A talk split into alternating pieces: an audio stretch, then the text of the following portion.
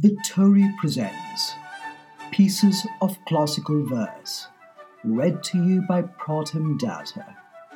I wish you merry listening.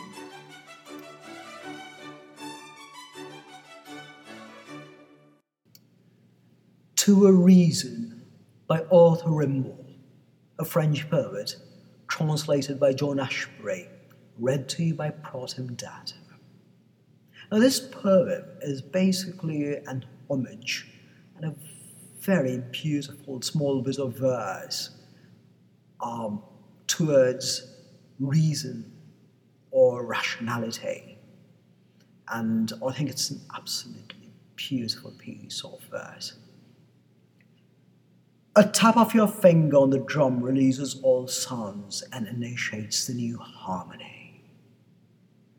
A step of yours is the conscription of the new men and their marching orders.